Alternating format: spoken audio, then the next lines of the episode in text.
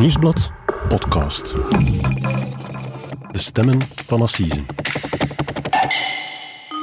En dan zei hij, ze kan nu niet meer babbelen. En hij heeft weer afgelegd. Mama, mama, mama, het is iets ergs gebeurd. Tante Lena en onkel Laurie zijn al twee dood. C'est un homme.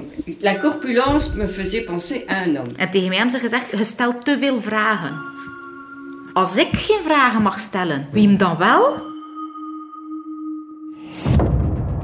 Op een woensdagavond in september 2019 vertrekt Lindsay Rijgaards om half zeven s'avonds van de delicatessenzaak in Oudenaarde waar ze werkt. Ze probeert vanuit de auto haar moeder op te bellen. Er wordt opgenomen. Maar de stem is niet die van haar moeder Lena. Ze krijgt een onbekende man aan de lijn. Die vertelt haar dat Lena niet aan de telefoon kan komen. En hij haakt in. Twee dagen later komt de politie. Die vertelt haar dat haar moeder Lena en haar stiefvader Henri vermoord zijn. In hun huis in Timouchi. Dat is op woensdag gebeurd, twee dagen eerder. Precies op het moment dat zij de telefoon vastnam en haar moeder opbelde.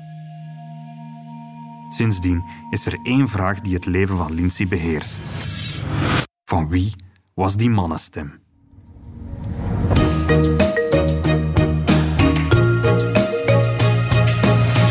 Mijn naam is Cedric Lagast.